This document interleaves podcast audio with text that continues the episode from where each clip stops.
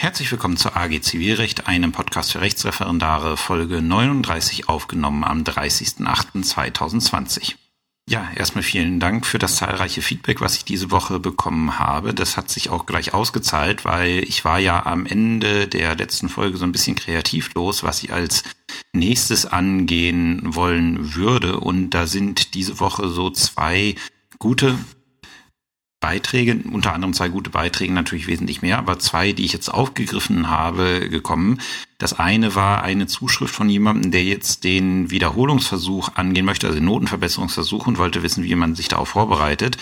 Und das hat dann in, bei mir so die Inspiration zu einer Folge gegeben, weil ich habe ja seit zwei Wochen eine neue Stelle bin Vizepräsident des Landesjustizprüfungsamtes hier in Sachsen-Anhalt und habe da die traurige Pflicht gehabt, die Woche auch Nichtbestehensbescheide fürs zweite Examen zu unterschreiben. Also gibt es jetzt wieder Kollegen, die den Ergänzungsvorbereitungsdienst antreten. Und ich übernehme ab Dienstag wieder selber eine Arbeitsgemeinschaft, so dass auch wieder neue Kollegen da sind. Ähm, und jedenfalls kam dann die Idee für mich einfach mal eine Folge zu machen. Ich habe es jetzt gelernt, genannt Lernen und Examensvorbereitung. Aber im Endeffekt halt ähm, so eine Planung, wie gehe ich das Referendariat an? Und das werde ich in verschiedene, ja, verschiedene Stationen aufteilen. Vorbereitung aufs Referendariat, dann in der Zivilstation, dann die Zeit zwischen der Zivilstation und gegebenenfalls, ähm, wobei ich niemand hoffe, äh, wobei ich natürlich hoffe, dass möglichst wenig Leute, die äh, dieses Kapitel brauchen, Ergänzungsvorbereitungsdienst und gegebenenfalls Notenverbesserung. Das äh, ist die Folge, die heute auf dem Plan steht. Und nächste Woche kommt dann dran, dass äh, die Einführung ins FAMFG, die hatte ich schon mal irgendwann mal auf dem Zettel gehabt, aber dann wieder, ja, wieder verschoben. Und äh, die war mir dann aus dem Blick geraten und da hatte ich jetzt einen Kommentar äh, bekommen, der, äh, wo die entsprechende Kollegin sagte, sie macht gerade die Wahlstation beim Familienrecht und das könnte helfen. Und wie gesagt, Familienrecht ist nicht so examensrelevant, aber tatsächlich ist in meinem AG-Blog, den ich auch unterrichte, immer eine Einführung ins äh, FAMFG drin und das halte ich auch für sinnvoll. Und deswegen gibt's dann halt nächste Woche die Folge zum FAMFG. Wie gesagt, die heutige Folge äh, macht das natürlich mit Blick aufs Zivilrecht, aber vieles, was ich hier sage, kann man auch problemlos für die anderen Rechtsgebiete einsetzen. Da ist das Problem halt nicht ganz so akut, weil die alle ein bisschen näher am Examen dran liegen, als das Zivilrecht tut und die, gerade die Zivilurteilsstation. Aber wie gesagt, vieles davon kann man übertragen. Ähm, ganz wichtig, was ich hier erzähle, das ist so meine eigene Erfahrung, die ich gemacht habe. Das ist keine Zauberformel dafür, wie man am besten durch das Referendariat durchkommt, weil die gibt es letztlich nicht. Das sind Empfehlungen, die ich aus eigener Erfahrung gemacht habe, die ich für sinnvoll erachte, aber es kommt natürlich immer darauf an, was für ein Typ ihr seid. Und wenn ihr merkt, die, diese Empfehlungen liegen euch nicht, okay, das ist, äh, das ist normal. Jeder, jeder Mensch ist da anders gestrickt und deswegen, wenn ihr merkt, es bringt euch nichts, dann ähm, müsst ihr euch andere Möglichkeiten suchen, äh, wie ihr euch den Stoff am besten vermitteln könnt. Das sind, wie gesagt, unverbindliche Empfehlungen, die ich hier gebe und als solche bitte ich sie dann auch zu verstehen. Ähm, ganz wichtig, den Punkt am Anfang, das ist so, äh, ja, der steht so vor allem anderen, was ich jetzt so inhaltlich zum Lernen und zur äh, Ausgestaltung des Vorbereitungsdienstes und zur Examensvorbereitung sage. Ähm, der ganz wichtige Punkt äh, ist, Ausgleich ist wichtig. Also es ist, man kann nicht zwei Jahre lang nur Jura machen. Ich meine, das Referendariat ist arbeitsintensiv, keine Frage, das soll es auch sein aber es lässt einem auch die Möglichkeiten zum Ausgleich und die muss man auch nutzen. Also was immer ihr macht, um ja, um auf andere Gedanken zu kommen. Ähm, zum Beispiel, wie ich jetzt äh, Pen und Paper Rollenspiel betreibe, wenn wenn die Zeit dafür da ist oder ähnliches oder wer wer sportbegeistert ist und sowas macht, die Zeit dafür muss da sein und die solltet ihr euch auch in jedem Fall nehmen.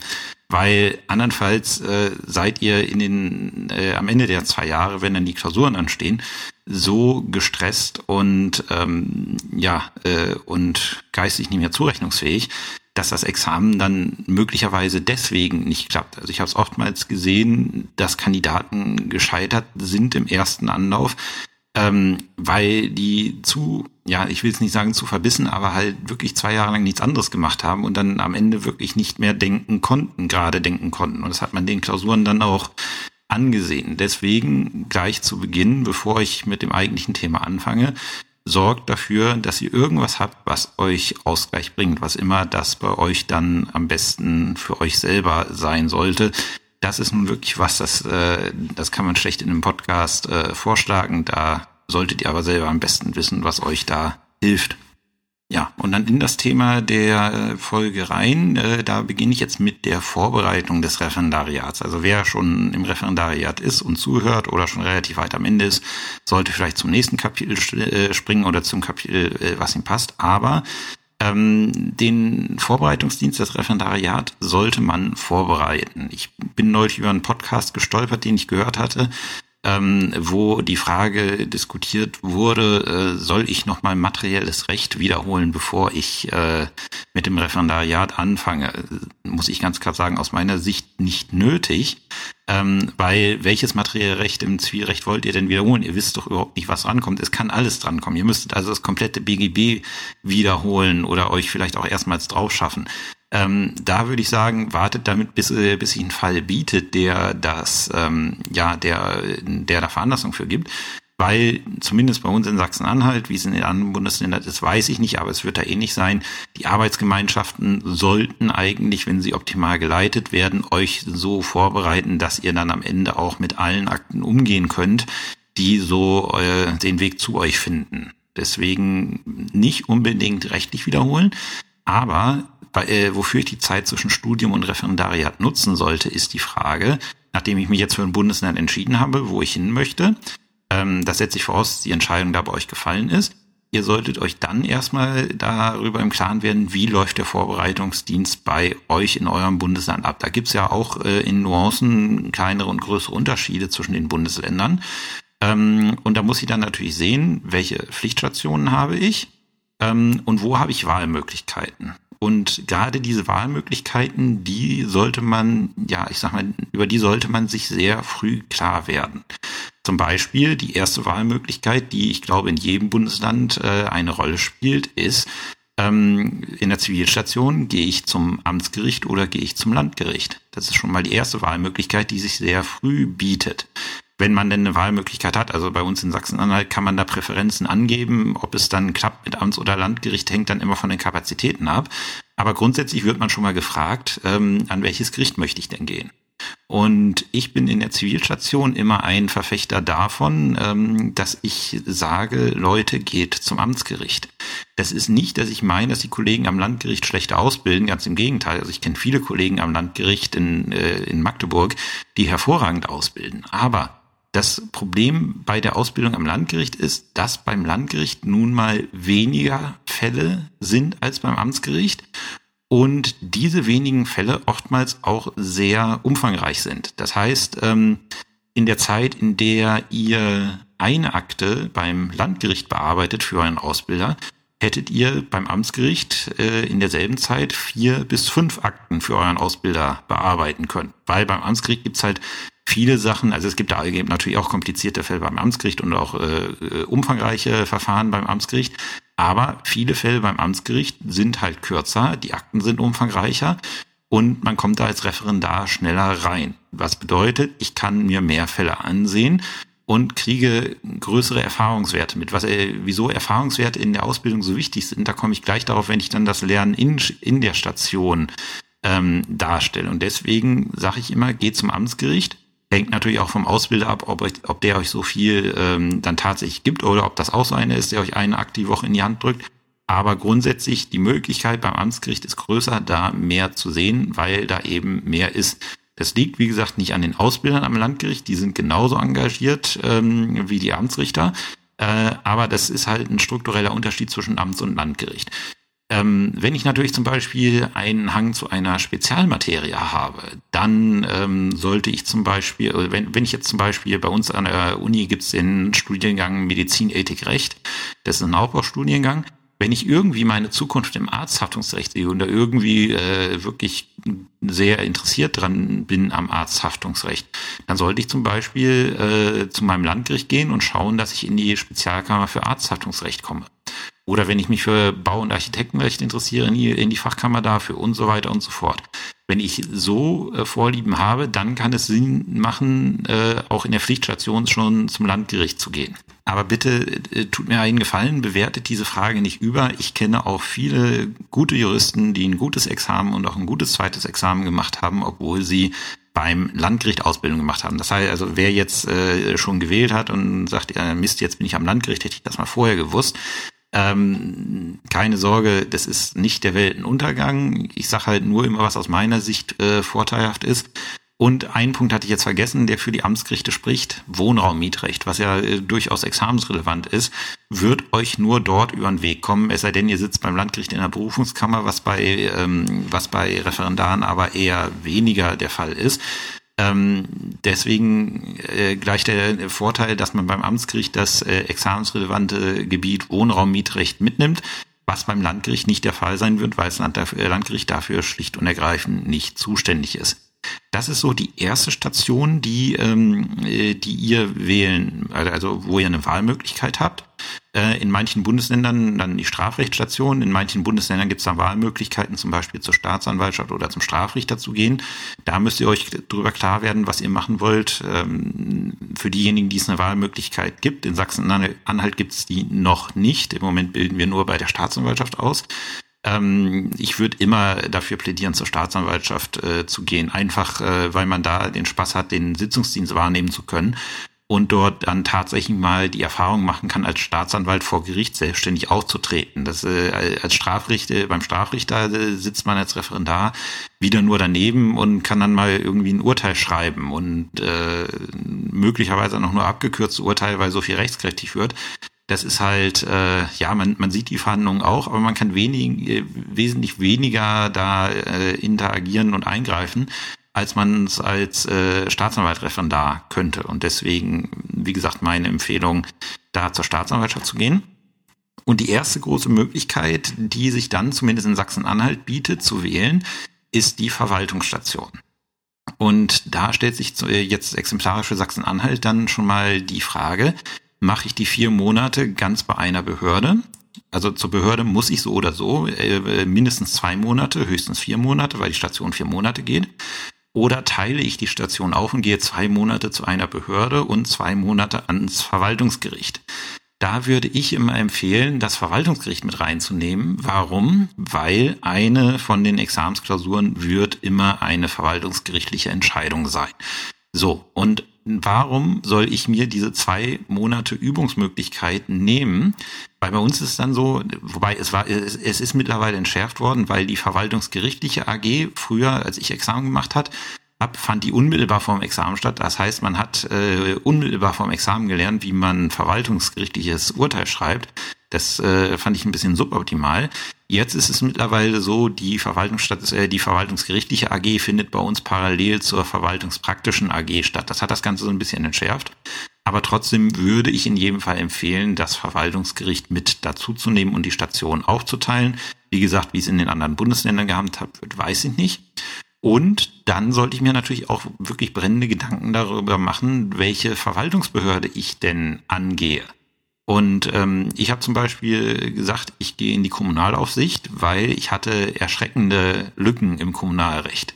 Und da man ja immer damit rechnen muss, dass Kommunalrecht auch mal im Examen drankommt, habe ich gedacht, gut, nutz die zwei Monate, geh mal wirklich in die Kommunalaufsicht äh, und mach nochmal Kommunalrecht extrem. Äh, ich habe das nicht bereut. Also die Station hat mir, ich, ich hatte eigentlich nicht gerechnet, äh, damit gerechnet, dass es mir Spaß machen wird die Station, die zwei Monate da beim Landesverwaltungsamt äh, hier in Halle haben mir unheimlichen Spaß gemacht und ich habe wahnsinnig viel gelernt. Ich habe es im Examen dann nicht umsetzen können, weil kein Kommunalrecht rankam, aber hätte ja sein können und äh, schon wäre ich froh gewesen, dass ich es gemacht hätte. Ähm, das sind so Gedanken, die muss man sich, die sollte man sich früher machen. Da sollte man recht früh drüber nachdenken weil irgendwie die Kapazitäten sind auch begrenzt und wenn je früher man sich auf so eine Stelle bewirbt, umso größer ist die Wahrscheinlichkeit, dass man die ganze Sache dann auch wirklich bekommt. Ähm, wenn man natürlich kurz vor knapp anruft, kann es sein, dass alle Kapazitäten voll sind und man dann halt nicht mehr dahin kommt, wo man möchte. Deswegen sollte man sich die Gedanken zu Anfang machen. Dann natürlich die Anwaltsstation, die ist, äh, also der, wo gehe ich hin, zu welchem Anwalt? Da ist, ähm, da gibt's immer so die Philosophie, ja, ich möchte jemanden haben, der mich irgendwie, äh, irgendwie, das nennt sich tauchen lässt, äh, wo ich irgendwie mal ein bisschen was mache und dann vor den schriftlichen Prüfungen gar nichts mehr machen muss, um mich halt aus Examen vorzubereiten. Ich bin, auch was die mündliche Prüfung angeht, kein Freund von Tauchstationen, weil die Anwaltsstation ist wichtig. Wenn ich daran denke, wie viele, ähm, wie viele Leute äh, ich kenne, die aus der Anwaltsstation mit ihrem ersten wirklich richtigen Job rausgegangen sind, äh, dann ist die Bedeutung dieser Station nicht zu unterschätzen. Das bedeutet, man sollte, wenn man eine, zum Beispiel ich habe auch meinen ersten Job aus meiner Anwaltsstation bekommen. Ich habe in der Kanzlei, wo ich meine Referendar, äh, meine Referendarstation gemacht habe, habe ich später als Anwalt angefangen. Und äh, drei Leuten aus meiner AG ist es genauso gegangen, weil das ist logisch für die Anwaltskanzlei, wenn die, äh, wenn die noch äh, Kapazitäten haben, jemanden einzustellen und man hat über neun Monate gemerkt, ja, mit dem kann ich's gut und der kann auch was, ähm, da ist dann die Examensnote schon fast egal. Wenn, wenn ihr euch da äh, so einen Namen macht und euch so empfehlt, wird da oftmals ein Angebot äh, folgen. Und dann ist man, dann hat man schon mal was, womit man, worauf man nach dem zweiten Examen aufbauen kann. Deswegen sollte diese Ausbildungsstation mit Bedacht gewählt werden. Und auch mit Blick könnte ich mir vorstellen, in dieser Kanzlei möglicherweise ähm, ja weiterzuarbeiten. Und dann natürlich auch die Frage, was liegt mir? Möchte ich später Strafverteidiger werden? Dann sollte ich mir natürlich, äh, dann sollte ich mir natürlich eine äh, Kanzlei von einem guten Strafrechtler aussuchen. Ähm, wenn ich eher Zivilrecht mache, äh, dann suche ich mir einen Zivilrechtler. Wenn ich Insolvenzrecht mache, schaue ich, äh, was gibt's für Insolvenzverwalter hier am Ort, haben die alle einen Namen. Da sind der Kreativität keine Grenzen gesetzt, aber die Gedanken muss man sich machen.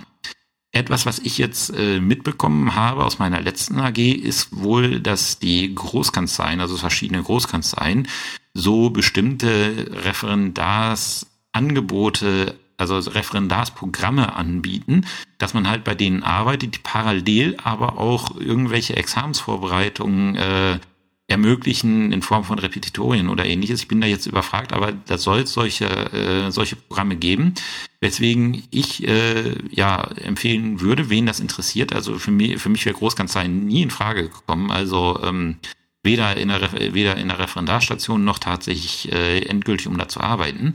Aber bei wem das anders ist und gibt gute Gründe, warum man in die Großkanzlei gehen sollte, ähm, wer sich dafür interessiert, den könnte sowas, äh, den könnte sowas interessieren. Da müsste man sich dann halt mal an die jeweiligen Großkanzleien wenden. Und zu guter Letzt kommt die Wahlstation. Und die Wahlstation, das ist so das, wo ich immer sage, bei den, äh, bei den Referendaren, das ist diese Station, die am schlimmsten mit Füßen getreten wird. Und äh, das verdient sie eigentlich nicht, weil diese Station ist wichtig und äh, die Wichtigkeit kann man kaum ähm, ja, kann man kaum äh, in Worte fassen. Bestes Beispiel, wie das äh, bei den meisten Referendaren so gehandhabt wird, das ist jetzt aus einer mündlichen Prüfung, die ich selber, äh, die ich selber äh, ja erlebt habe. Ähm, bei uns in Sachsen-Anhalt ist es so, dass äh, man, äh, also dass es Praxis ist, es ist nirgendwo festgeschrieben, aber es ist üblicherweise so, dass man das Rechtsgebiet seines Schwerpunktes, in dem man auch die Wahlstation ableistet, ähm, nicht als Aktenvortrag bekommt. Was dazu führt, äh, zu dieser unsäglichen Geschichte, ähm, dass äh, teilweise die Schwerpunkte und damit die Wahlstationen taktisch gewählt werden, um ein bestimmtes Rechtsgebiet auszuschließen. Ähm, was aus meiner Sicht recht kurzfristig ist. Ich meine, ja, dann muss ich den Aktenvortrag aus zwei anderen Rechtsgebieten, muss ich mitrechnen, die mir vielleicht mehr liegen. Aber ich muss ein extra Prüfungsgespräch der Vortrag ist schnell gehalten, der Vortrag ist in zehn Minuten gehalten, gibt es keine Nachfragen. Aber ich muss dann in der Prüfung ein extra Prüfungsgespräch zu einem Rechtsgebiet führen, äh, führen, in dem ich mich nicht zu Hause führe.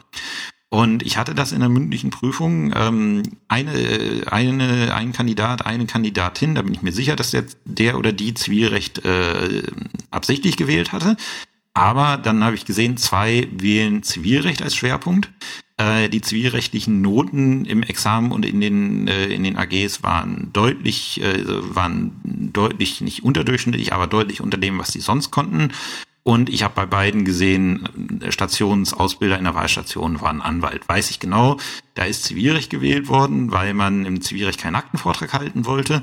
und ähm, äh, und äh, der Anwalt ist gewählt worden, damit man da eine Bescheinigung bekommen hat, dass man äh, dass man da war, aber sich im Endeffekt nur auf die mündliche Prüfung vorbereitet hat, also auf Tauschstation gegangen ist.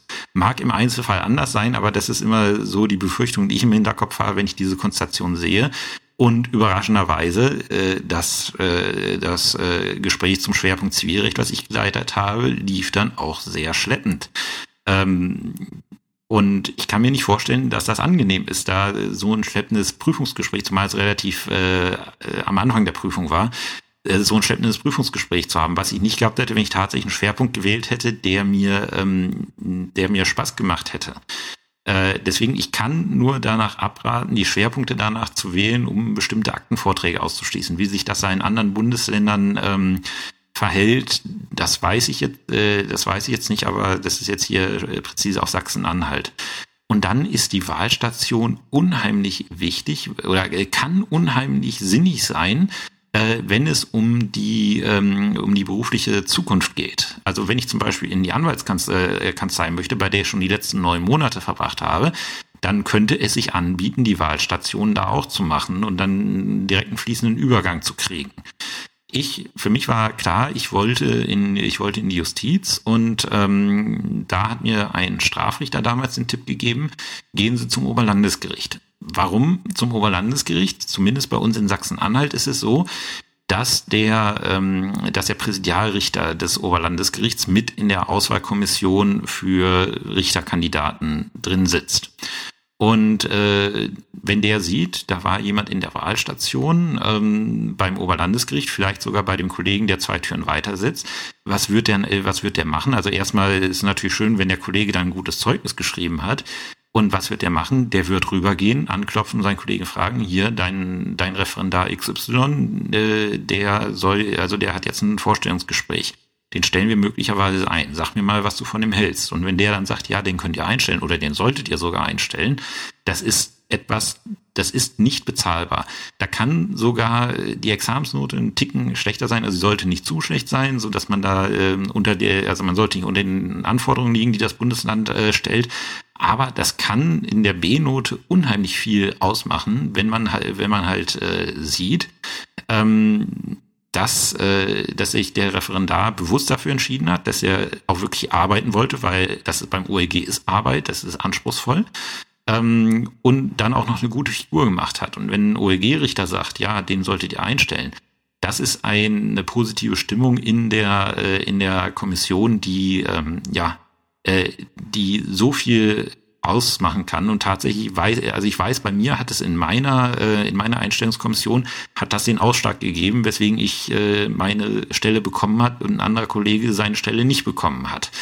Äh, deswegen, das sind Überlegungen, die müssen da, äh, die muss man sich machen. Und die sollte man sich rechtzeitig machen. Gut, die Wahlstation muss man jetzt nicht direkt gleich am ersten Tag wählen, aber irgendwann sollte man sich da auch ransetzen.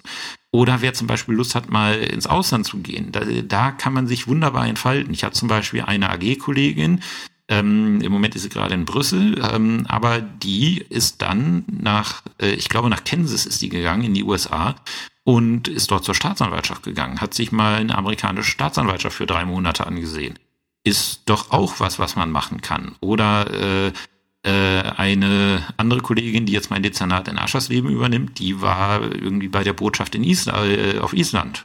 Auch eine nette Sache. Und das sind alles so Möglichkeiten, die man hat, gerade zum Beispiel äh, für die, die ins Ausland wollen.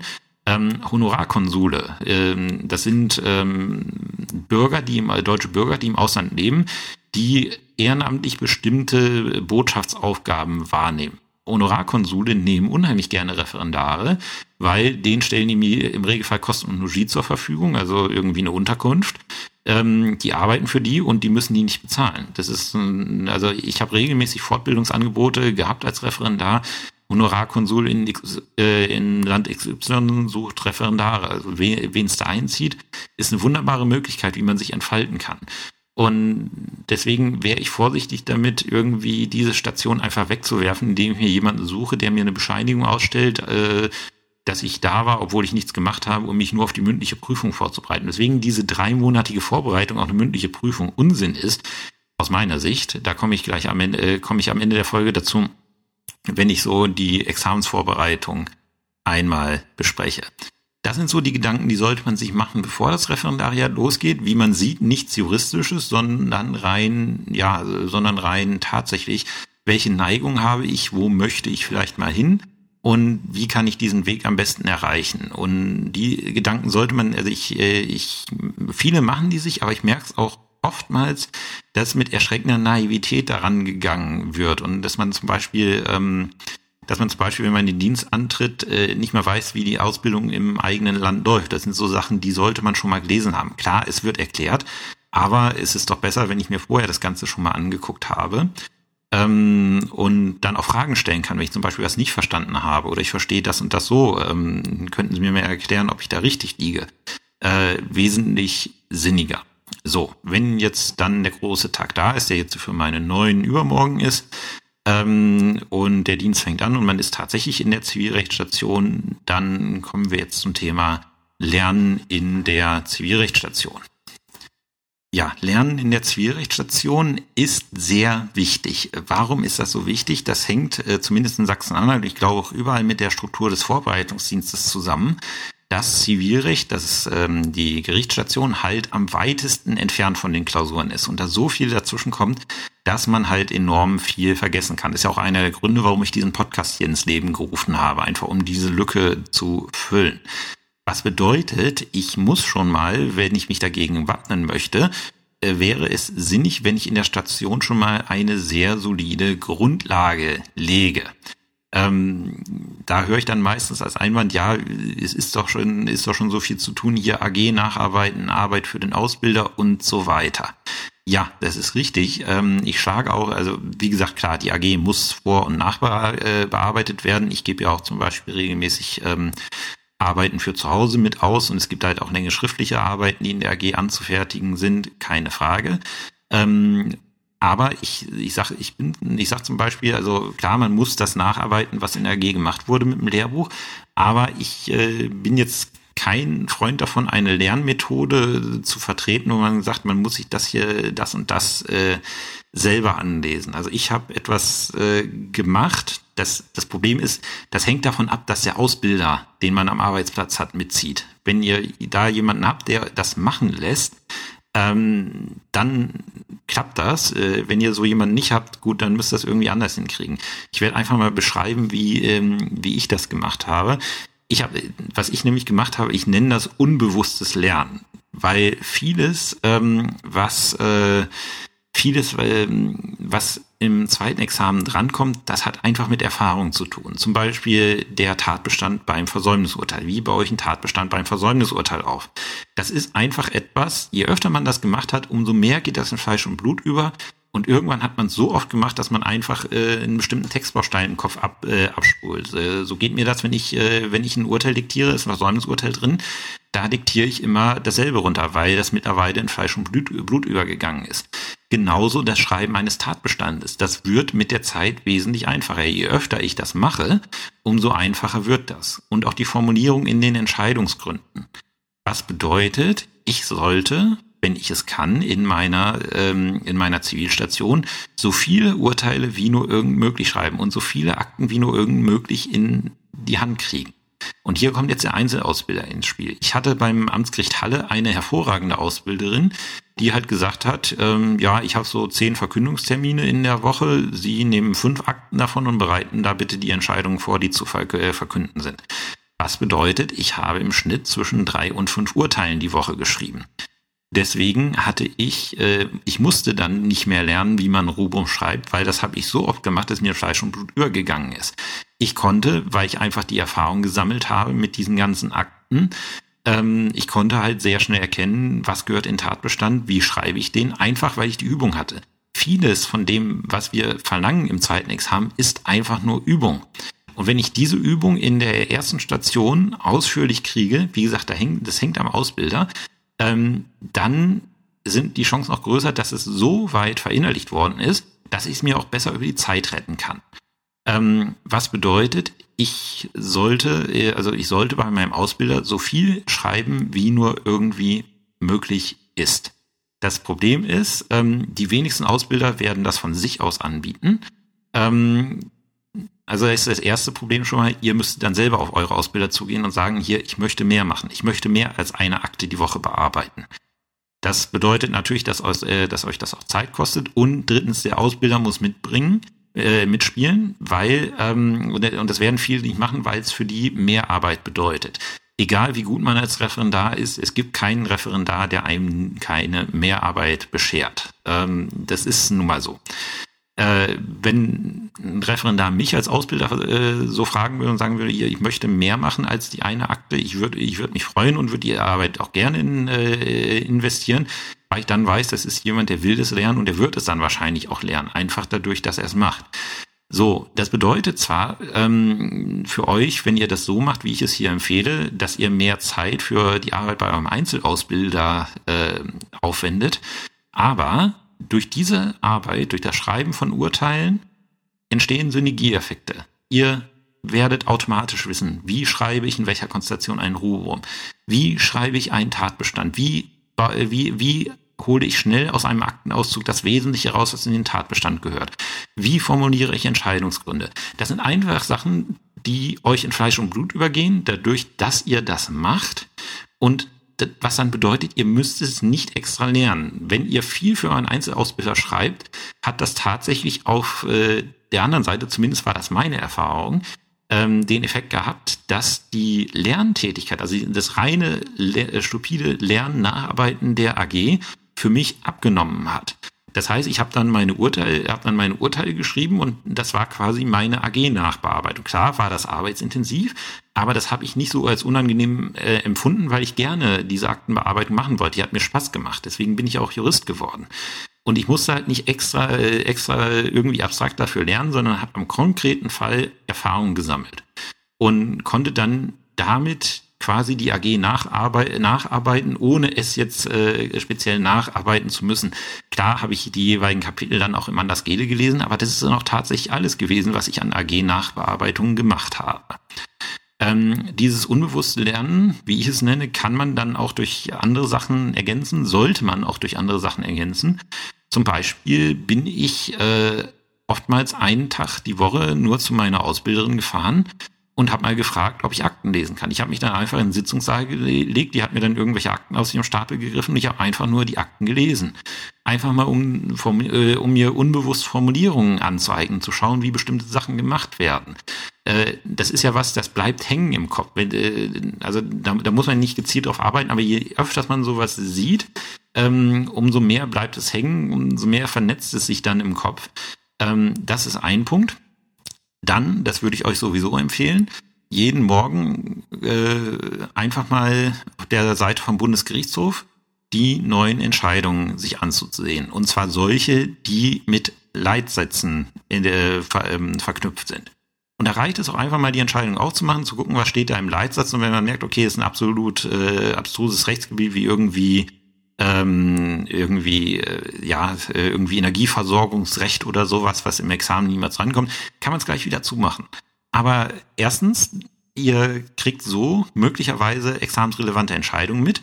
Ihr müsst euch da, um Himmels Willen, also es geht einfach nur darum, die Dinger zu lesen, nicht mal Notizen machen, sondern einfach nur es gelesen zu haben, weil irgendwo im Hinterkopf bleibt es hängen, dann habt ihr schon mal was davon gehört und ihr nehmt auch wieder Formulierungen mit, weil gerade der BGH ist sehr gut darin, bestimmte Sachen sehr kurz und prägnant zu formulieren, was wir eigentlich als Juristen wollen. Und das sind Formulierungen, die lernt man dann unbewusst. Das sind vielleicht zehn Minuten, die ihr am Morgen investieren müsst beim Kaffee oder beim Tee oder beim Frühstück, ähm, aber die euch unheimlich weiterbringen, weil es kein jetzt so wirklich gezieltes Lernen ist. Man muss sich das nicht mehr großartig merken, man muss es nur gelesen haben.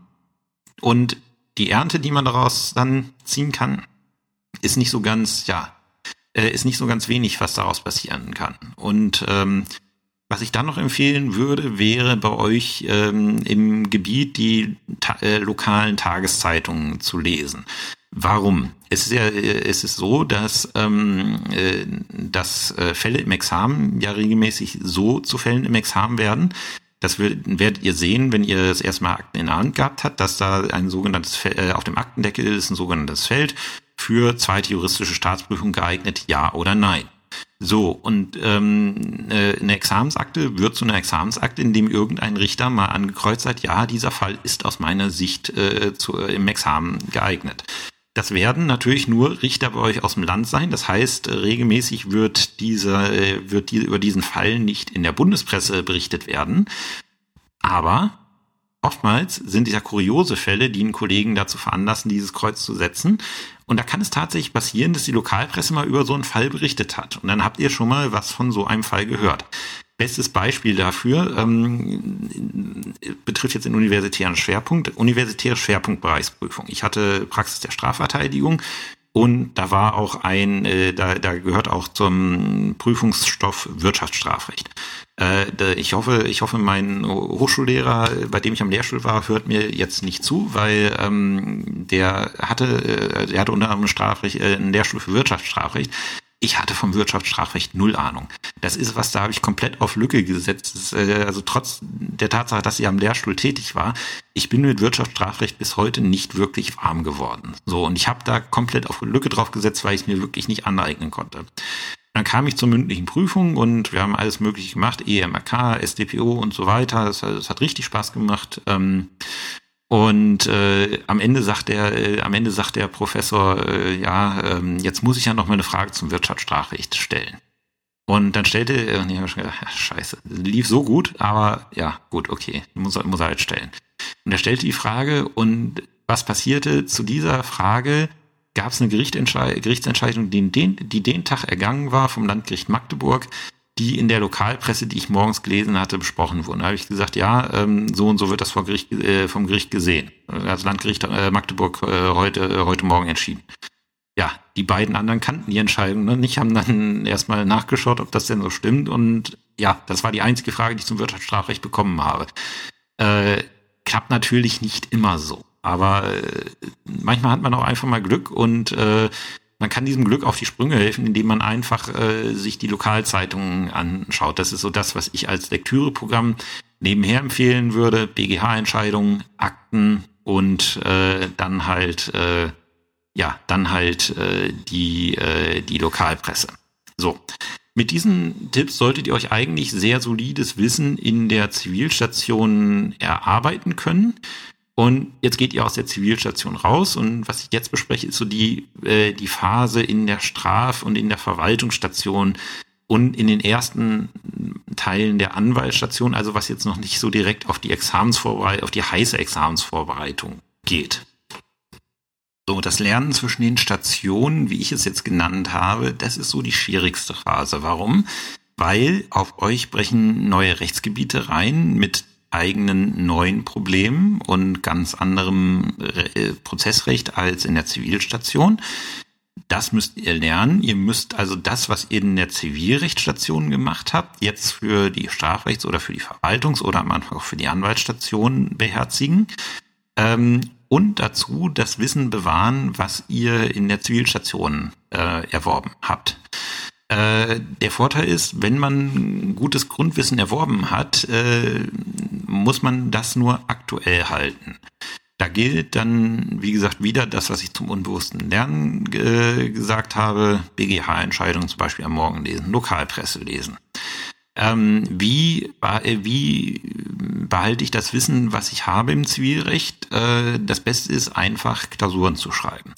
Da dürfte mittlerweile jedes Bundesland einen Klausurenkurs anbieten. Sachsen-Anhalt tut das auch. Die große Schwäche von dem Ding ist, dass Zivilrecht alle drei oder vier Wochen mal drankommt. Und alle drei bis vier Wochen eine zivilrechtliche Klausur zu schreiben, das ist bei, selbst bei optimalster Grundlagenausbildung ist das zu wenig. Da wird zu viel verloren gehen, weil, ähm, ja, weil man halt nicht mehr so aktiv in dem Thema drinsteht.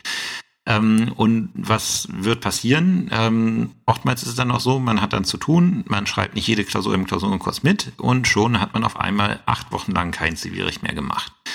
Und dann wird es kritisch. Was bedeutet diese Examensklausuren? Also ich bin ein großer Verfechter vom Examensklausurenkurs ähm, und kann das auch nur empfehlen, daran teilzunehmen. Ähm, aber das alleine wird nicht reichen. Ich muss also irgendwie anders aktiv werden. Und was ich jetzt, äh, was mir jetzt herangetragen wurde aus meiner letzten AG, ist, dass wohl ähm, die kommerziellen Repi äh, äh, Repetitoren irgendwelche ähm, Wochenendkurse begleitend anbieten zum Zivilrecht. Äh, ich selber habe die nicht besucht, kann dementsprechend nichts über die Qualität sagen. Aber das ist zum Beispiel schon mal was, wie ich Zivilrecht bei mir im Kopf behalten kann, indem ich einfach mal so einen Wochenendkurs mitmache. Ich glaube tatsächlich in Corona-Zeiten gibt sie auch per Videochat, was bedeutet, ich müsste dann noch nicht mal ähm, aus dem Haus rausgehen, sondern könnte das von zu Hause aus machen. Klar, frisst auch wieder Zeit, äh, die man sicherlich gerne anders verwenden möchte. Aber das wäre zum Beispiel eine Möglichkeit, wie ich das Repertoire, was mir mein Bundesland an die Hand gibt, an Wiederholungsmöglichkeiten, ergänzen könnte. So, das ist die eine Möglichkeit. Die andere Möglichkeit ist, wenn ich sage, ja, also äh, Klausuren schreiben finde ich gut, ähm, aber der Rhythmus von Zivilklausuren ist mir zu gering, dass ich hergehe und mir einen privaten Klausurenkurs dazu buche, indem ich einfach da äh, durch diese äh, durch diesen privaten Klausurenkurs das Intervall an zivilrechtlichen Klausuren erhöhe. Das ist äh, auch eine Möglichkeit. Problem kostet natürlich etwas. Dann die nächste Möglichkeit, äh, die sicher auch sehr viel Spaß macht, ist mit anderen Kollegen aus der Arbeitsgemeinschaft eine Lerngruppe zu, ähm, zu gründen. Ähm, ich habe mal von ein, in einem Durchgang von einer, äh, von einer Lerngruppe gehört, die das sehr intensiv gemacht haben, die da auch richtig viel Spaß mit hatten, weil es natürlich nicht nur um rechtliche Themen ging, die aber, die das aber auch sehr strukturiert angegangen sind. Wo dann gesagt wurde, okay, ähm, äh, du bereitest jetzt mal die und die zivilrechtliche Klausur vor, ähm, dass du uns die referieren kannst äh, und wir uns die vorher ansehen und so weiter.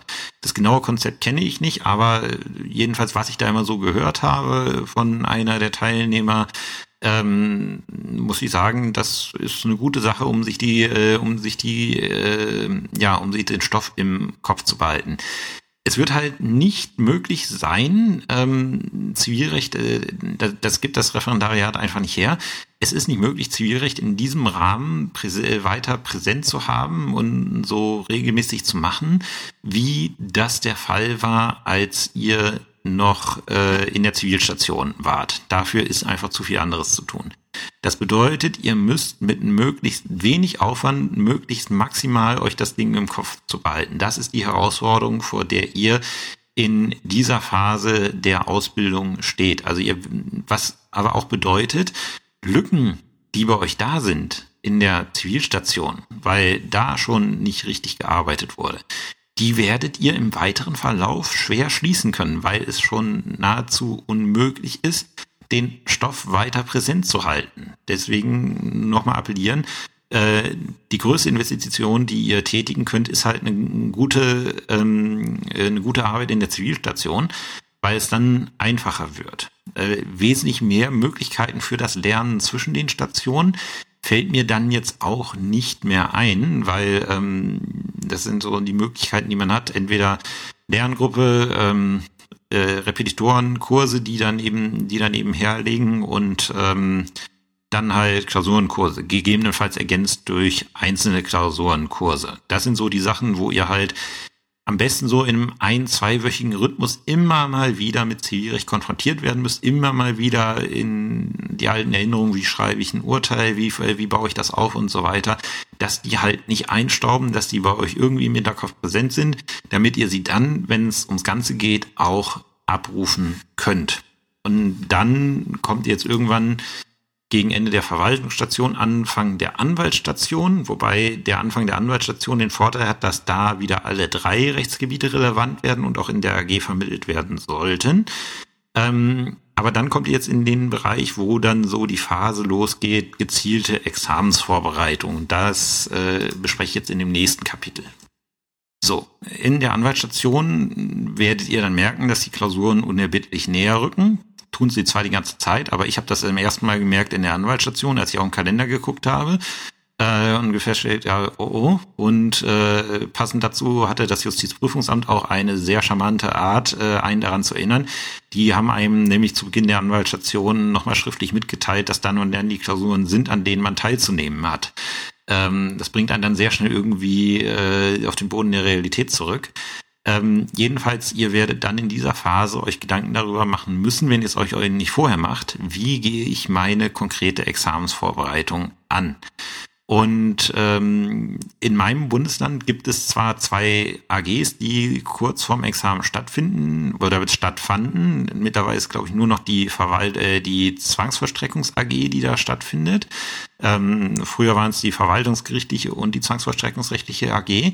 Aber da wird dann auch überwiegend das neue Zwangs, in Anführungszeichen, neue Zwangsverstreckungsrecht gelehrt. Äh, man hat einen gewissen Wiederholungseffekt, gerade was das materielle Recht anbelangt, aber halt auch nicht so in dem Maße ich glaube, es gibt einzelne Bundesländer, wo gezielt Wiederholungskurse stattfinden, was auch so irgendwie mein Traum wäre, das mal zu realisieren. Ähm, aber das wird wahrscheinlich im Haushalt äh, scheitern. Aber das ist so ja ein Gedankengang, den ich mal hätte, einfach sowas anzubieten, dass man bestimmte Wiederholungsveranstaltungen vom Land aus anbietet. Aber ich glaube, selbst in den meisten Bundesländern ist das nicht der Fall. Vereinzelt habe ich es, glaube ich, schon mal irgendwo gehört, dass es das gibt. Ähm, wenn man natürlich sowas hat, ist das ein Riesenvorteil. Wenn man es nicht hat, muss man selber aktiv werden. Ähm, äh, und da kann man dann natürlich wie im ersten Examen hergehen und äh, auf Repetitorensuche gehen. Ähm, es gibt einen großen Anbieter, der nennt sich Kaiser, ähm, Kaiserseminare.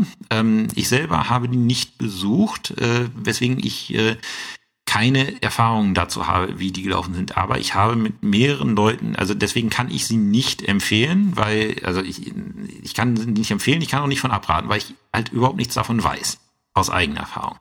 Ich kenne aber verschiedene Leute, die daran teilgenommen haben und die davon, ja, äh, also denen das gut gefallen hat, die davon begeistert waren. Unter anderem die Kollegin, die jetzt mein Dezernat in Aschersleben übernimmt, äh, war wohl bei Kaiser und die hat, also die konnte das, also hatte, hatte, ich hatte die auch in meine AG mal gebeten, um darüber was zu erzählen und die hat gesagt, also sie kann das definitiv empfehlen. Nachteil, es kostet echt eine Stange Geld. Ähm, die Seite werdet ihr ohne Probleme finden. Ähm, es geht echt ins Geld. Aber zum Beispiel aus meiner AG war da auch jemand dabei und der hat gesagt, er würde das Geld jederzeit wieder investieren. Das sind so die Töne, die ich äh, bekommen habe. Dann, ich glaube, Hemmer macht mittlerweile auch was fürs zweite Examen.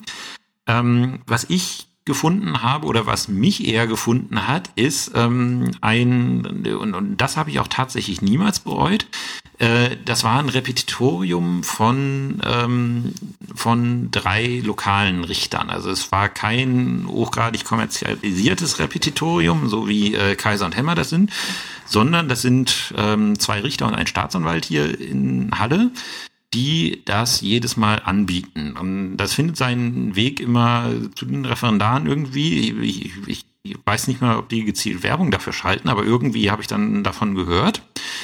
Ähm, und das war, das war so genau das Richtige für mich, äh, weil es erstens so ähm, von den, ähm, vom Preis her äh, günstiger war, als die Kaiserseminare es waren, muss ich, äh, muss ich sagen. Und es hatte irgendwie so ein bisschen familiäre, familiäres Feeling. Also ich, ich kann mich da an eine Begebenheit erinnern, da war der Kursraum, wo wir eigentlich äh, Kurs machen wollten, der war belegt, äh, weil wir waren da irgendwie in einer Anwaltskanzlei drin und die hatten noch Mandantengespräch.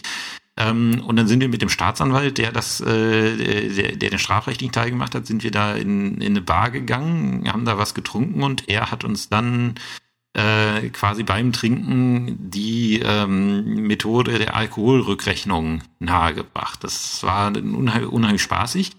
Ähm, und ich habe auch tatsächlich viel fürs Examen mitgenommen. Ich habe tatsächlich auch eine Sache, äh, bin ich mir heute immer noch sicher, mitgenommen, die mir zweistellige Punktzahlen einer verwaltungsgerichtlichen Klausur äh, gesichert hat weil ich mich da an eine Stunde im Rap erinnert habe, als, äh, als ich an diese, als ich diese Klausur gesehen habe. Und ähm, deswegen äh, gibt natürlich auch nicht überall. Ähm, wie immer ist es so eine Frage, ist es so eine Frage, was für ein Typ man ist. Äh, ich, ich kann da, wie gesagt, nur empfehlen, sich diese, ähm, sich diese privaten Produkte anzuschauen, ob es jetzt Hemmer, äh, Hemmer, Kaiser, Altmann oder halt sowas Privates ist. Ähm, und dann zu entscheiden, mache ich das oder mache ich es nicht. Die Alternative ist dann entweder die Eigenvorbereitung oder die Vorbereitung in der Lerngruppe. Dummerweise an dieser Stelle halt zumindest in meinem Bundesland relativ wenig von offizieller Seite, außer dem Klausurenkurs, der jetzt irgendwie gezielte Examensvorbereitung ermöglicht. Wenn es äh, wenn's natürlich ähm, in eurer Großkanzlei da irgendwie so ein Referendarsprogramm gibt, was die Examensvorbereitung irgendwie in die Station integriert, umso besser. Das ist dann natürlich so das Optimum, dass man sagt, okay, ihr arbeitet, ihr, ihr bringt da eure Stationsverpflichtung, indem ihr, äh, indem ihr an diesem Seminar teilnimmt. Wenn das tatsächlich so organisiert ist, ich muss das mal im Auge behalten, dass ich da mal, wenn es soweit ist, Erfahrungsberichte bekomme oder wer vielleicht sowas macht, kann mir, kann mir gerne schreiben. Ich greife das dann gerne auf, weil wenn es solche organisierten Programme gibt, äh, ist das, denke ich, was Gutes und das sollte dann auch so nach, äh, nach außen kommuniziert werden.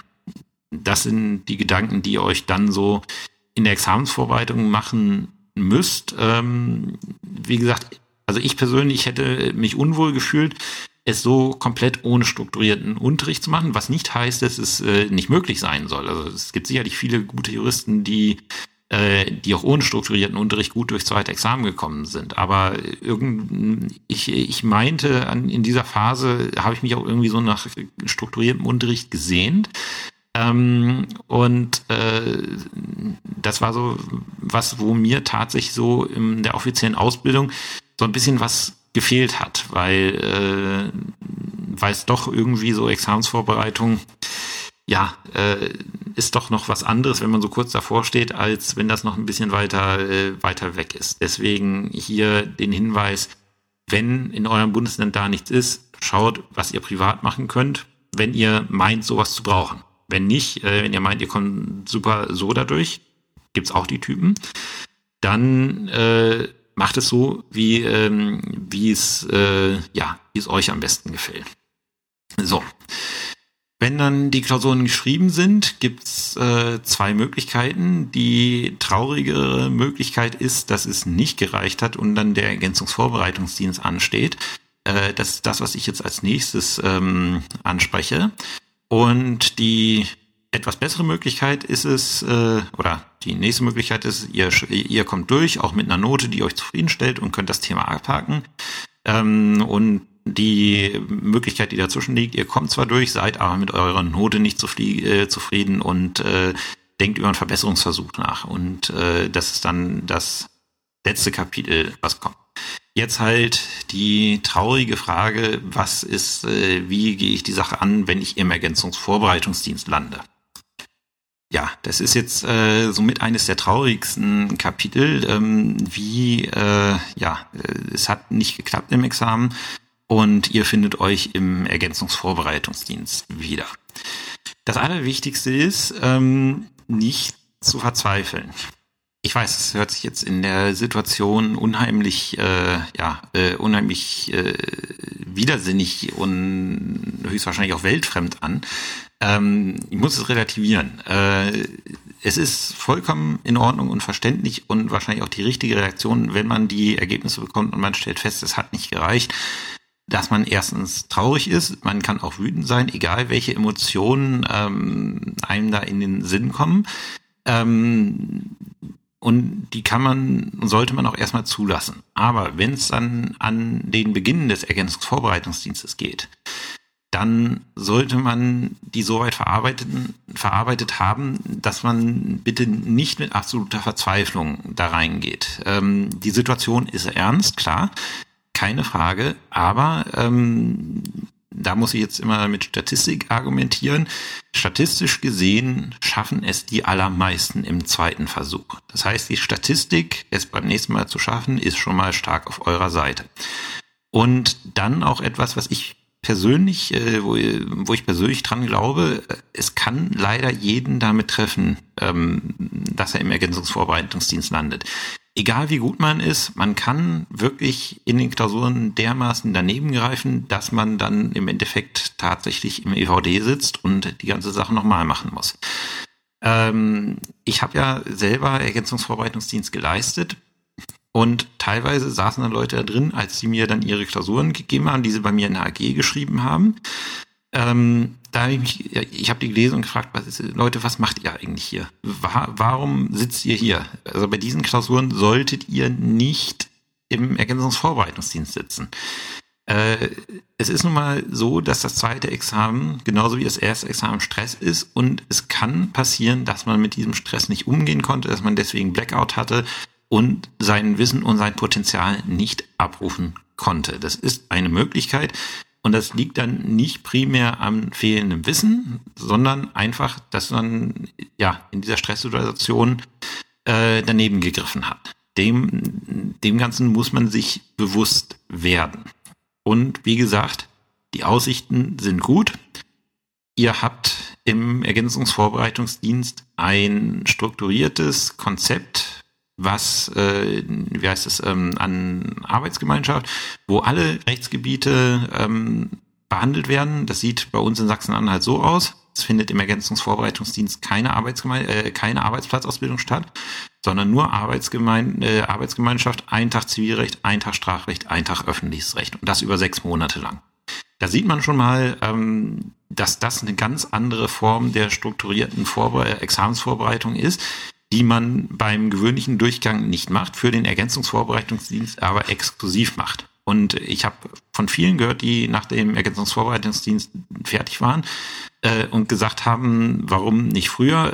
Äh, Spiegel Online hatte darüber mal, ich muss mal schauen, ob ich den Artikel noch finde, hatte darüber mal äh, vor, ich glaube, vor einem Jahr einen Artikel gebracht, äh, wo, die, wo das etwas äh, beleidigend als juristisches Bootcamp bezeichnet worden ist. Ähm, und da also so Horror, äh, Horrorszenarien gezeichnet wurden. Ähm, es ist halt eine sehr komprimierte, nochmal wiederholende Wissensvermittlung, die viel Arbeit mit sich bringt, aber ihr habt in der Zeit auch nie, äh, nichts anderes zu arbeiten, sondern ihr könnt euch wirklich darauf konzentrieren, es dann im nächsten Versuch zu schaffen. Und tatsächlich schaffen es die meisten auch.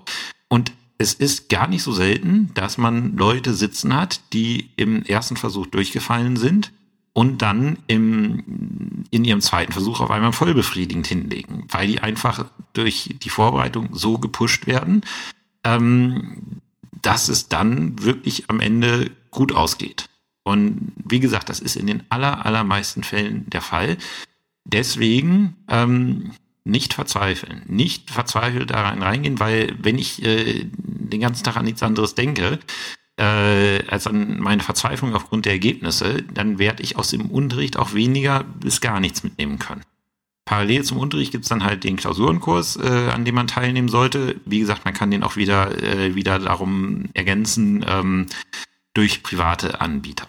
So, nicht verzweifeln, aber es ist eine ernste Lage und es wird eine Menge Arbeit auf euch zukommen. Und der erste Punkt, den man unbedingt äh, angehen muss, wenn klar ist, es hat nicht gereicht, ich muss eine Ursachenforschung machen. Ich muss rausfinden, warum ist das schiefgegangen im ersten Versuch. Und das bedeutet, ich muss mir meine Klausuren ansehen. Äh, ich habe das so oft teilweise gehört, dass die Leute die Klausuren nicht angesehen haben und gesagt, ja, wie wollt ihr denn sonst wissen, was ihr falsch gemacht habt? Das, äh, also das ist etwas, was ich nicht verstehen kann, wenn man im Ergänzungsvorbereitungsdienst landet und man schaut sich seine Klausuren nicht an. Das ist was, äh, da muss ich mir im Kopf schütteln. Ich halte das für essentiell, um sich vernünftig auf den Ergänzungsvorbereitungsdienst äh, vorzubereiten.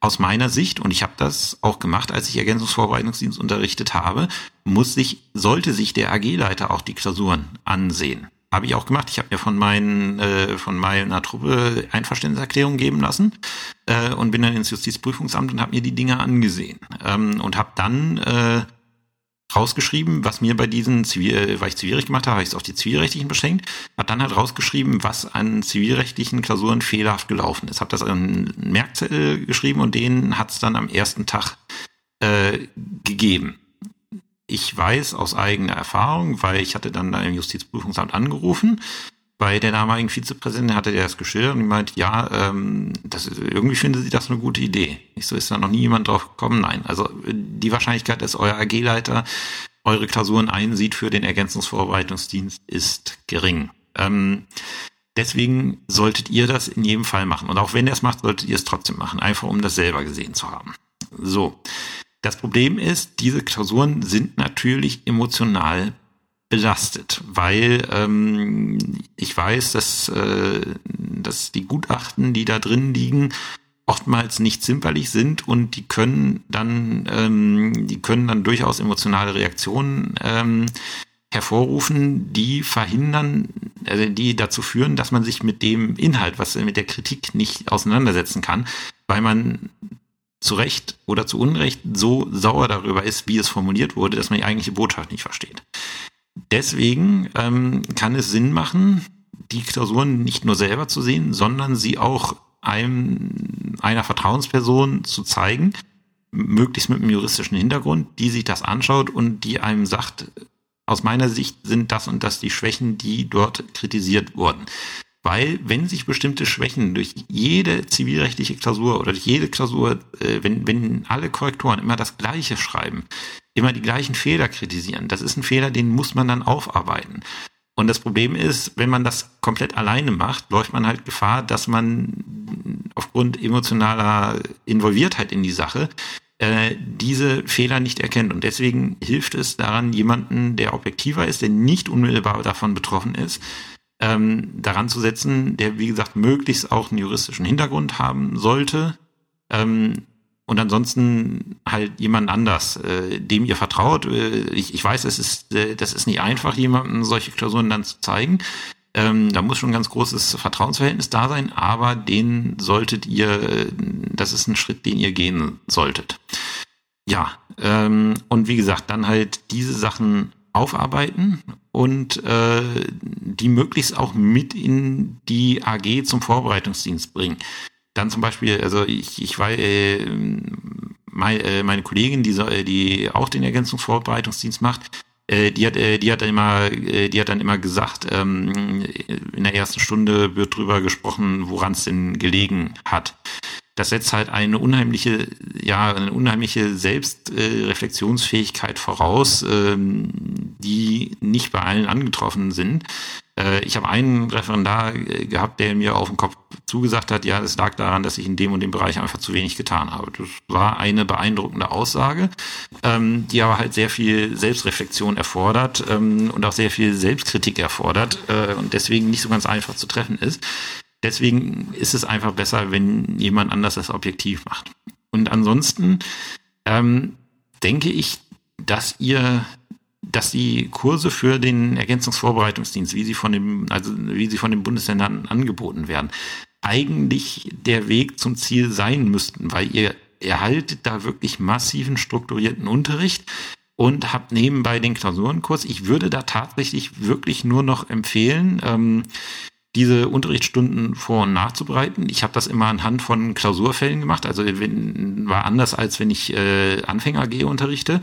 Äh, wenn ich Anfänger AG unterrichte, mache ich wirklich methodischen Unterricht, wenig Klausur, äh, also wenig Klausurbesprechung, wenig Fälle, ähm, weil ich halt erstmalig Wissen vermitteln muss. Wenn ich Ergänzungsvorbereitungsdienst mache, ähm, mache ich die Wissensvermittlung oder Wiederholung anhand von Klausuren. Das heißt, ich gebe Klausuren die Woche vorher aus ähm, und ähm, bespreche dann die Klausuren im Vorbereitungsdienst und anhand der Klausuren dann auch die prozessualen Probleme wie zum Beispiel VU, Wiederklage und, und so weiter und so fort. Weil die Leute, die da sitzen, die wissen ja schon, wie die grundlegenden Sachen laufen. Die brauchen nur eine Wiederholung. Und die brauchen die Wiederholung am besten in der Form, in der sie auch die Leistung abgeben müssen, nämlich in der, äh, nicht dementsprechend dann auch in der, ähm, äh, in der Klausurform. Äh, das ist halt so, wie ich es konzipiert habe. Ich habe dann meinen Leuten auch immer gesagt, wenn ihr was ausformulieren wollt äh, zu diesen Klausuren, schickt es mir, ich gucke es mir an. Wenn euer AG-Leiter solche Angebote macht, nehmt das auf jeden Fall wahr. Und dann seid ihr damit aber auch ausgelastet, wenn ihr drei AGs vor- und nachbereiten müsst und noch eine Klausur, äh, eine Klausur pro Woche im Klausurenkurs schreiben müsst, zur Besprechung gehen müsst und dann vielleicht auch noch einen privaten Klausurenkurs habt. Ich glaube, dann ist auch langsam das Zeitkontingent wirklich erschöpft, was man, was man erbringen kann. Da würde mir jetzt nicht wesentlich mehr einfallen, wenn irgendwer sonst noch äh, Vorschläge hätte. Ähm, wie gesagt, Kommentarfunktion ist verfügbar. Ich würde die dann gegebenenfalls auch nochmal in einer späteren Folge durchaus gerne vorstellen. Dann jetzt zum zweit, äh, ja, zum zweit mm, besten Ausgang. Ihr habt bestanden, aber seid mit eurer Note nicht zufrieden. Ähm, dann stellt sich halt die Frage, wie, wie bereite ich mich auf einen Verbesserungsversuch vor? So, Verbesserungsversuch. Die erste Frage, die ihr euch unbedingt stellen solltet, ähm, lautet wie folgt. Wollt ihr euch das wirklich nochmal antun? Ähm, das hängt halt sehr stark davon ab, wie eure Examensnote ist. und wie wichtig es ist, dass ihr eine bestimmte Examensnote erreicht ähm, für euer berufliches Fortkommen. Wenn ihr sagt, okay, ihr wollt in die Justiz, ähm, da sind nun mal, auch wenn die Anforderungen runtergebaut, äh, runtergeschraubt worden sind, sind, gibt es immer noch bestimmte Anforderungen, unter denen man halt nicht eingeladen wird. So. Ähm, schaut euch da aber die einzelnen Bundesländer an, weil auch da ist es sehr unterschiedlich. Äh, möglicherweise reicht's mit eurer Examensnote in einem anderen Bundesland. Wenn ihr dann sagt, okay, äh, ich könnte auch in dieses Bundesland gehen, dann muss ich immer sagen, lasst den, ähm, lasst den Verbesserungsversuch sein. Wenn ihr mit eurer Examensnote das erreichen könnt, und seid ihr auch noch so unzufrieden damit, wie die Examensnote ausgefallen ist. Wenn ihr mit eurer Examensnote das anfangen könnt, was ihr anfangen wollt, dann lasst den Verbesserungsversuch sein. Weil tatsächlich im weiteren Verlauf, wenn ihr erstmal in dem Job seid, den ihr haben wollt, dann wird euch die Examensnote nicht mehr weiter verfolgen. Die ist halt wirklich das Mittel, um an bestimmten, ja, um bei bestimmten Berufen durch die Tür zu kommen und mehr nicht. Und deswegen, wie gesagt, äh, immer wirklich schauen, kann ich mit dem Examen, wie ich es habe, nicht das, nicht doch das machen, was ich machen möchte. Wenn das nicht der Fall ist und ihr sagt, ich möchte zum Beispiel unbedingt in die Justiz und kein Bundesland nimmt mich mit dieser äh, Note oder ich möchte nicht umziehen, sondern möchte genau in diesem Bundesland, wo ich gerade bin, äh, in die Justiz und die haben halt die und die ähm, Anforderungen, dann kann man einen Wiederholungsversuch, denke ich, aus guten Gründen angehen. Der hat bestimmte Vorteile, weil ihr habt ja schon mal was erreicht. Ihr wisst, ihr seid Volljuristen, das kann euch keiner mehr mitnehmen. Das heißt, ein riesiger Druck in der Examensprüfung fällt schon mal flach. Ähm, und deswegen werdet ihr befreiter in diesen Wiederholungsversuch reingehen. Ähm, wie bereitet man sich darauf vor? Das erste, was ich da sagen muss, ist das gleiche wie für die Leute im Ergänzungsvorbereitungsdienst. Ursachenforschung betreiben. Klausuren ansehen, gucken, was ist kritisiert worden, wie kann ich daran, äh, wie kann ich daran arbeiten.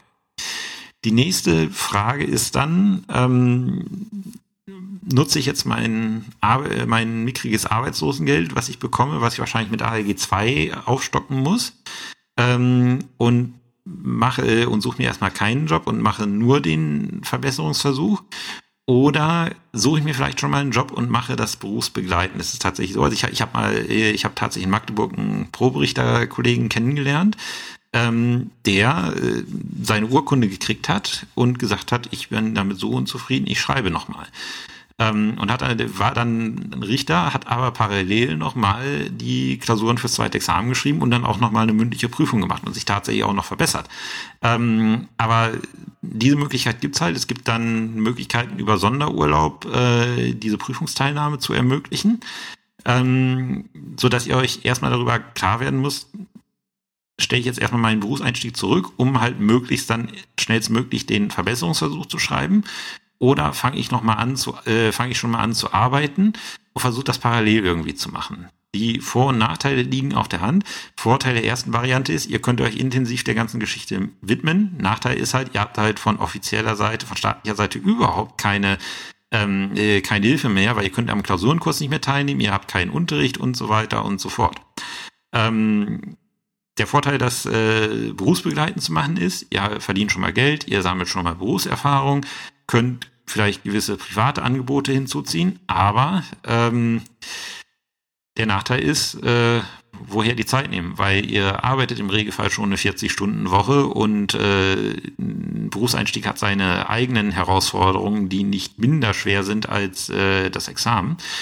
Ähm, so dass äh, das so ein bisschen schwierig werden kann, das äh, unter einen Hut zu bringen.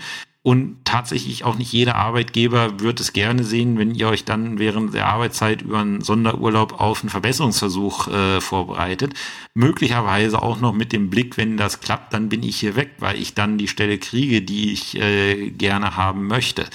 Äh, das ist halt, also da muss man schon Arbeitgeber, für, also ich, ich persönlich bin da immer ähm, Freund von gewesen, sowas offen anzusprechen und das direkt zu sagen, was natürlich äh, aber auch ein Grund dafür sein kann für einen Arbeitgeber, euch dann nicht einzustellen, weil er sagt, ja, sowas kann ich nicht brauchen. Äh, das sind Gedanken, die ihr euch machen müsst und dann halt, wie ich mich am besten darauf vorbereite. Kern ist auch hier, ähm, ihr müsst Ursachenforschung betreiben. Warum, woran hat es gelegen, dass ihr nicht dort gelandet seid, wo ihr landen wolltet? Äh, und wie stelle ich das ab? Viel ergibt sich dann halt aus diesen Klausuren, weswegen ich auch da sagen kann, ähm, Klausureinsicht ist wesentlich für die weitere Entscheidung, wie man da, äh, wie man da vorgeht. Ähm, und ihr habt halt den immensen strukturellen Nachteil, äh, dass es halt da keine, kein Ausbildungsprogramm mehr gibt, sondern dass alles, was ihr da macht, ihr euch selbst zusammensuchen muss, müsst. Wie gesagt, der Vorteil ist zum Beispiel, ihr könntet Berufs, äh, als Berufseinsteiger schon Geld verdienen und könntet euch dann zum Beispiel die Kaiserseminare, die am Wochenende stattfinden, äh, leisten, könntet die dann machen und dann irgendwann ähm, ich weiß jetzt nicht, wie die Fristen genau sind in den einzelnen Verordnungen. Könntet dann irgendwann in den Verbesserungsversuch reingehen, wenn ihr so ein paar von den Seminaren besucht habt und parallel vielleicht noch einen Klausurenkurs gemacht habt. Aber das wird echt anstrengend. Es ist halt die Frage, wie wollt ihr es angehen? Äh, Gibt es keine richtige Antwort drauf. Die Vor- und Nachteile habe ich skizziert und das sind dann Gedanken, die euch dann in dem Moment machen müsst. Ja, das war's dann für diese Woche. Ist dann doch sehr lange geworden. Ich hätte gedacht, äh, dass ich das schneller erzählen könnte, aber ähm, ja, aber dann doch sehr, sehr viel länger geworden. Aber ich bin tatsächlich zufrieden. Deswegen danke ich recht herzlich für den äh, für den Themenhinweis, weil das auch äh, hier vieles ist, was ich immer meinen Anfängern erzähle. Und da, wie gesagt, jetzt am Dienstag wieder hier in Sachsen-Anhalt äh, die neue Generation anfängt ähm, ist es ganz praktisch, dass ich dann quasi da auch äh, meine Folge mit hoffentlich guten Tipps ähm, an den Mann bringen kann. Deswegen passte das jetzt gerade sehr gut. Und äh, wie gesagt, ich hoffe, dass nicht alle hier, nicht allzu viele hier zuhören, weil sie leider in den Ergänzungsvorbereitungsdienst äh, verschlagen hat. Aber wenn doch, dann habe ich, denke ich, hier noch ein paar, ähm, ein paar Tipps, äh, zusammengetragen, die euch weiterhelfen könnten. So, das war's dann für die Woche und nächste Woche geht's dann weiter mit der Einführung ins VMFG, die gewünscht war und bei mir sowieso noch auf dem Zettel stand. Bis dahin habt eine schöne Zeit und bis zum nächsten Mal. Tschüss.